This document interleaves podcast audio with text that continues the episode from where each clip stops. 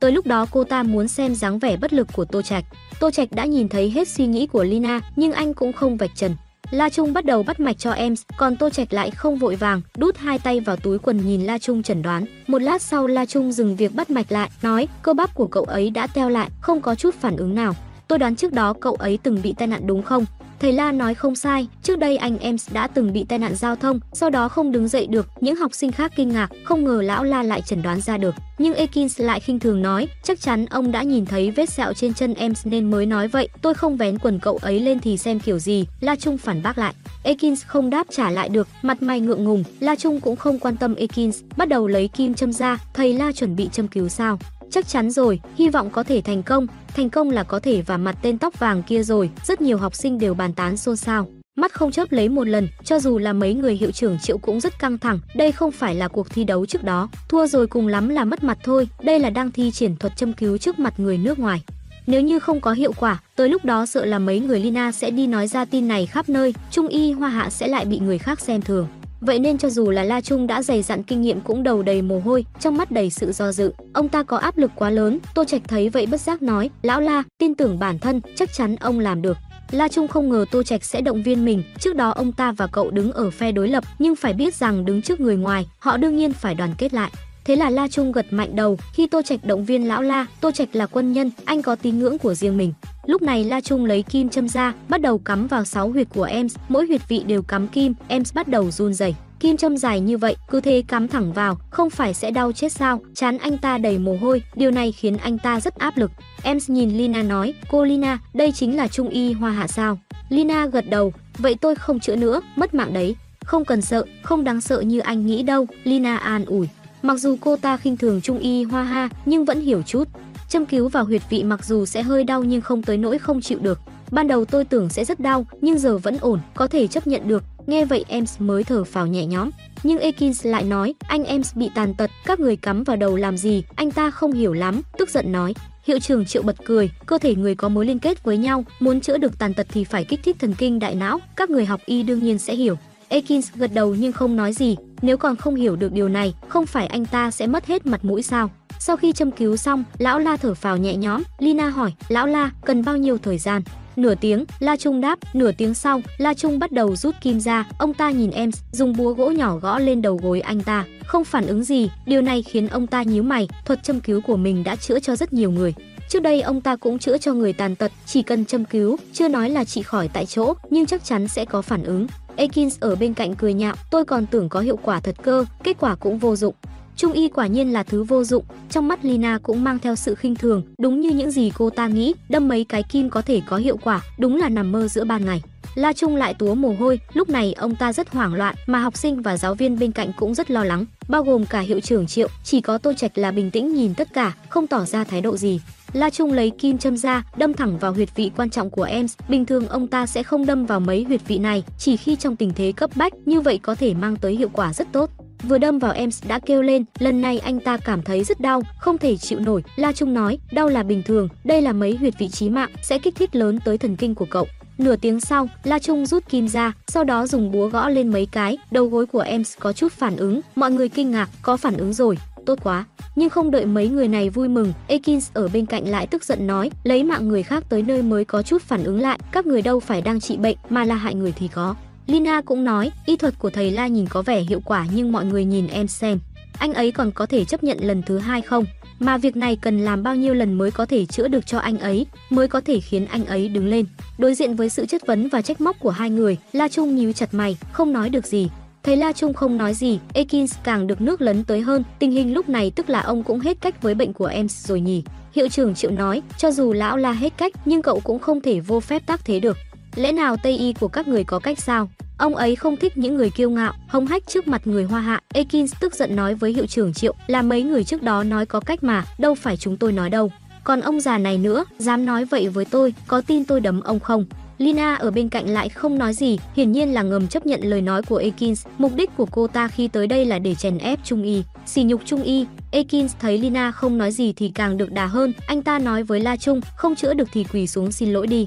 Cái gì? Tất cả mọi người đều biến sắc, Ekins kiêu ngạo là có nguyên do của nó, nhưng muốn La Trung quỳ xuống xin lỗi sao có thể chấp nhận nổi. La Trung là hóa thạch sống của Thành Châu, là nhân vật lớn của Trung Y, nếu như ông ta quỳ xuống, vậy đó không còn là chuyện mất mặt nữa mà là đánh mất tôn nghiêm.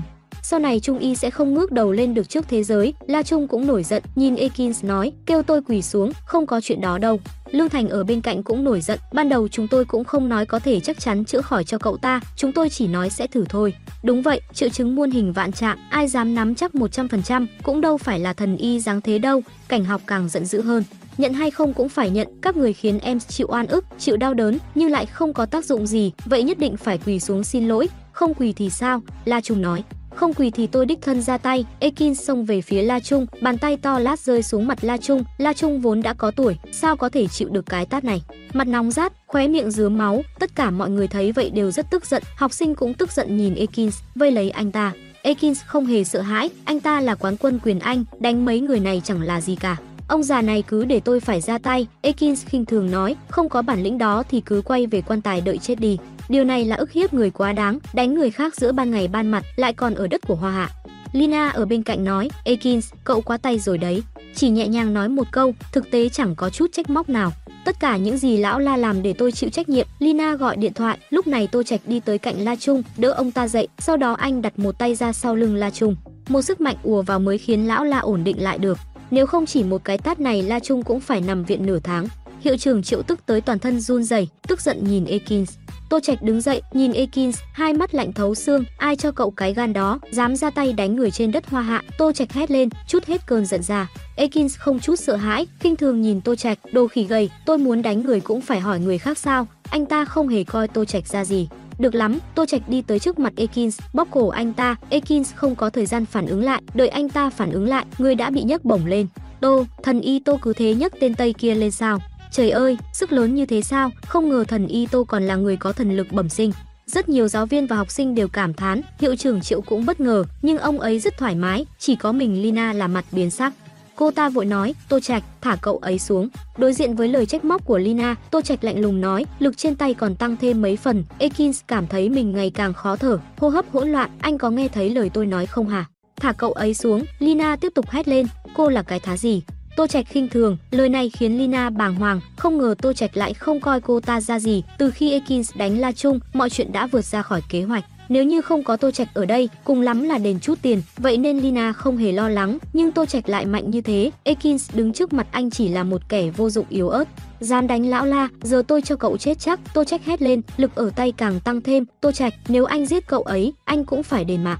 Thế sao? Tô Trạch lạnh lùng nói, anh không chút sợ hãi, đối với anh giết một người chỉ là chuyện nhỏ. Thấy Tô Trạch không chút sợ hãi như vậy, Lina hoảng sợ, tôi xin anh buông cậu ấy ra, tôi sẽ kêu cậu ấy quỳ xuống xin lỗi lão la. Lúc này hiệu trưởng Triệu cũng sợ xảy ra chuyện xấu, nói với Tô Trạch, thần y Tô, buông cậu ta ra đi. Thấy hiệu trưởng lên tiếng, Tô Trạch mới buông tay ra, Ekins ngã ngồi dưới đất. Anh ta thở dốc như vừa được cứu sống. Khi bình tĩnh lại, Ekins hằn học lửa giận, xông về phía Tô Trạch, chết đi cho tôi.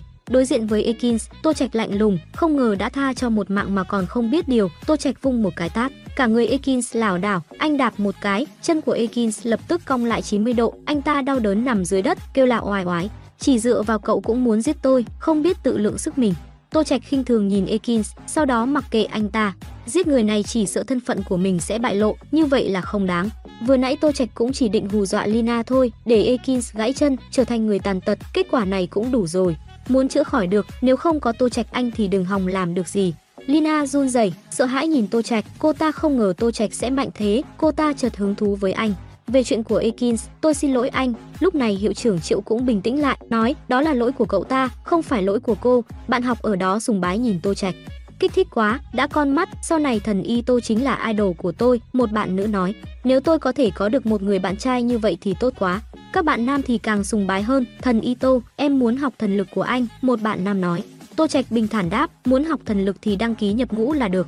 Hiệu trưởng Triệu cũng nói, thần y Tô từng gia nhập quân đội mấy năm, thảo nào giỏi thế, chắc chắn từng làm lính đặc chủng nhỉ. Một nhóm người nói chuyện liên tục, mặt mày hớn hở, lúc này La Trung đã bình tĩnh lại, đi tới trước mặt Tô Trạch, nói, cảm ơn thần y Tô đã rộng lượng giúp đỡ. Ông ta biết nếu như không có Tô Trạch, có lẽ mình đã bị sỉ nhục rồi, hơn nữa ông ta còn rất ngạc nhiên. Vừa nãy mình bị cái tát kia làm cho suýt mất mạng, suýt thì ngất đi, kết quả Tô Trạch đi tới vỗ sau lưng ông ta một cái, ông ta lại đỡ ngay. Điều này khiến ông ta có cái nhìn khác với Tô Trạch, cũng tôn trọng anh hơn, việc nên làm thôi. Lão La Đức cao vọng trong, sao có thể để đám đê tiện kia bắt nạt được. Giọng điệu của Tô Trạch còn giận dữ, đều tại tôi, nếu như tôi ra tay sớm hơn có lẽ lão La cũng không phải chịu cái tát kia rồi. Thần y Tô đừng tự trách, nguyên do cũng là tại tôi cả, là tôi vội vã quá. Sợ mất mặt, La Trung nói, nếu như không dùng thuật châm cứu vào huyệt vị trí mạng cũng sẽ không xảy ra chuyện như này.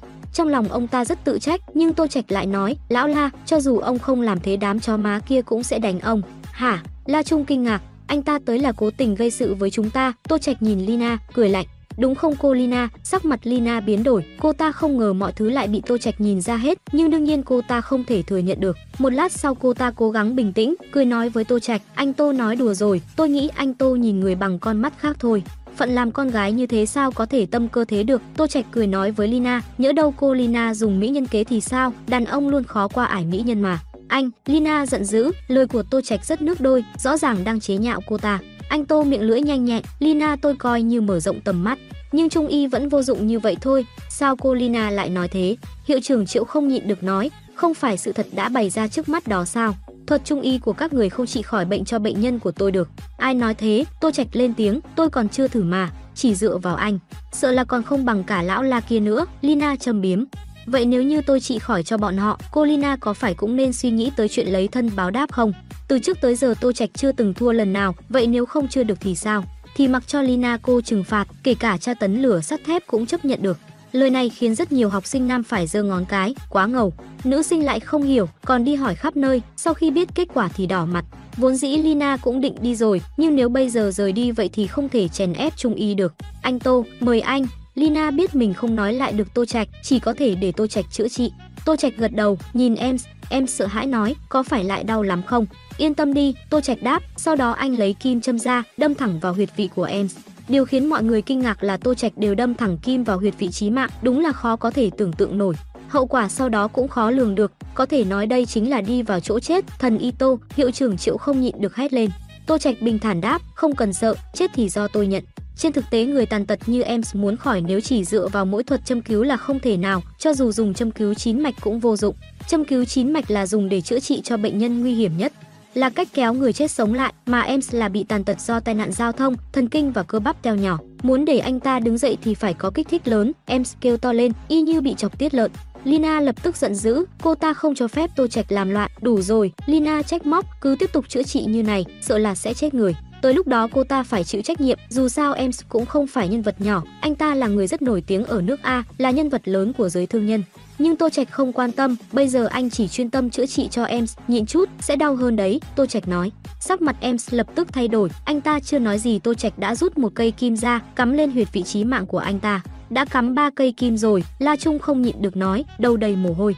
Tám cây đấy, đây là điều khó mà tưởng tượng nổi, tới cực điểm rồi, nếu không chú ý sẽ mất mạng.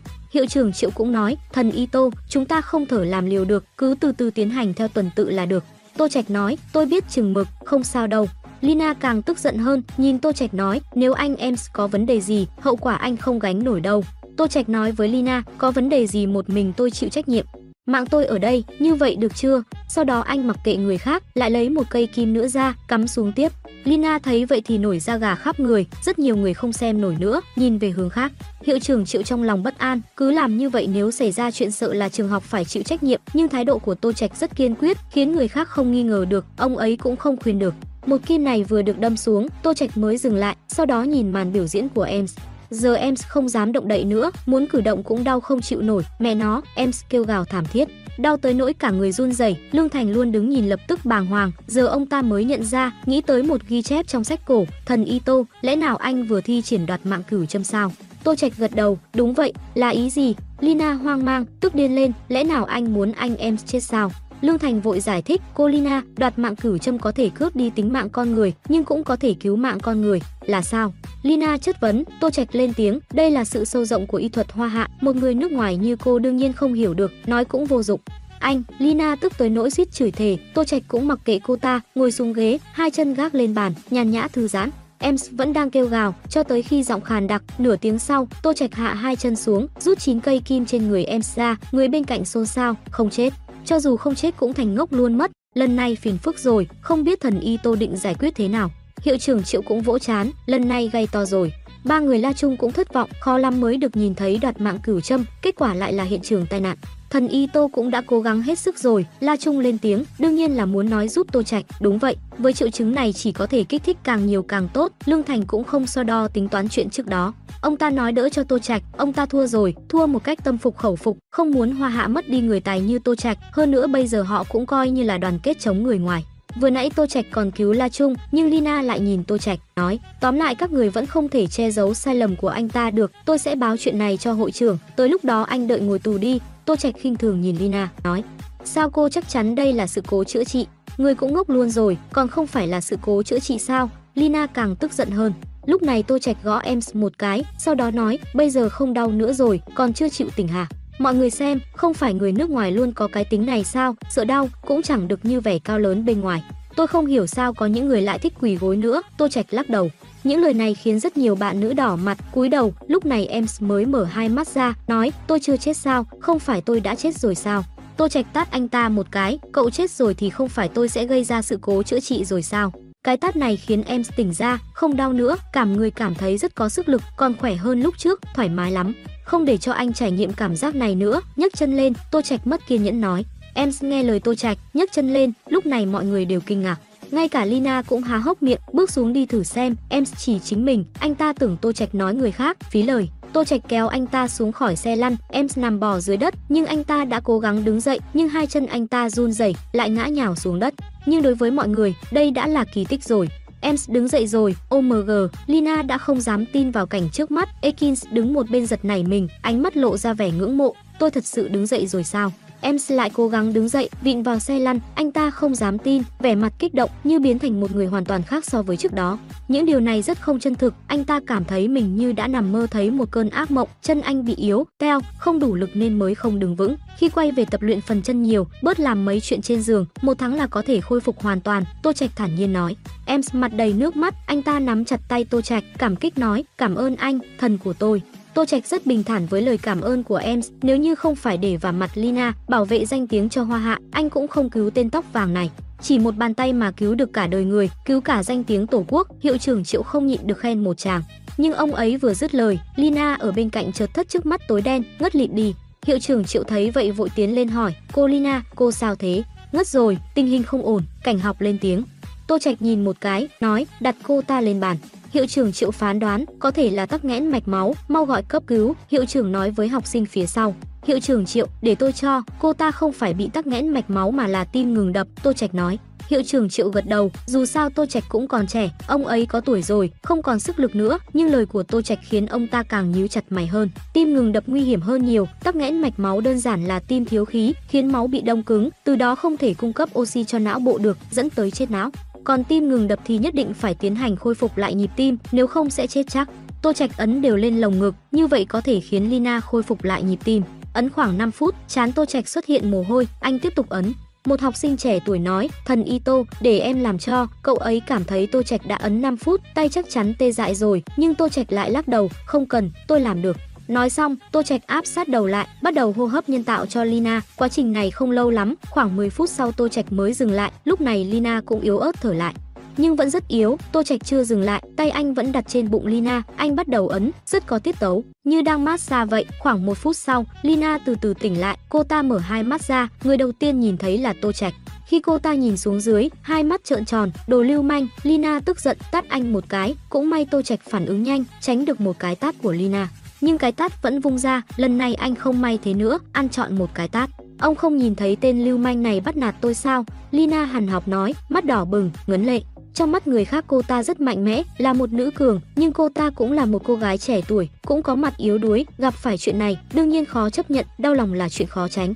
Hiệu trưởng Triệu vội nói, cô Lina, đừng báo cảnh sát vội. Hiệu trưởng Triệu, lẽ nào ông muốn bao che cho tên háo sắc này sao? Lina tức giận nói, không phải, hiệu trưởng Triệu giải thích, vừa nãy cô đột nhiên ngất đi, thần y tô khôi phục nhịp tim lại cho cô, ngất đi. Lina hoang mang, em cũng gật đầu, cô Lina, vừa nãy quả thật cô đã ngất đi. Bọn họ nói cô bị tim ngừng đập, Lina biến sắc, lẽ nào mình đã vu oan cho Tô Trạch sao? Cô ta nhớ lại, khi ngất đi cô ta vẫn còn chút ý thức, quả thật cô ta cảm giác Tô Trạch đang khôi phục nhịp tim cho mình nhưng sau đó Tô Trạch vẫn không dừng lại, còn làm, còn làm, nghĩ tới cuối cùng ý giận trên mặt Lina vẫn không biến mất, anh là tên háo sắc. Tô Trạch bất lực, cho dù cô mắng tôi là lưu manh, háo sắc bao nhiêu lần đi nữa, tôi cũng đã cứu mạng cô, nhưng anh cũng nhân cơ hội sàm sỡ, em không nhịn được nói, những người khác cũng không nói giúp Tô Trạch, bởi vì họ cũng nhìn thấy, người ở đây đều là nhân chứng, anh còn muốn chối cãi nữa sao?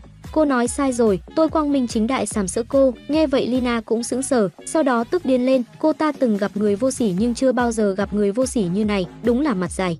Lina đấm một cái về phía Tô Trạch, cô ta cũng từng luyện võ, sức không hề yếu, nhưng tay cô ta lại bị Tô Trạch nắm lấy. Cô đừng tức giận, nghe tôi nói đã, còn nói gì nữa, tôi phải đánh anh tơi bời. Lina tức quá, bây giờ cô ta chỉ muốn Tô Trạch phải trả giá. Tô Trạch lắc đầu nói, làm chuyện tốt mà còn bị hiểu lầm.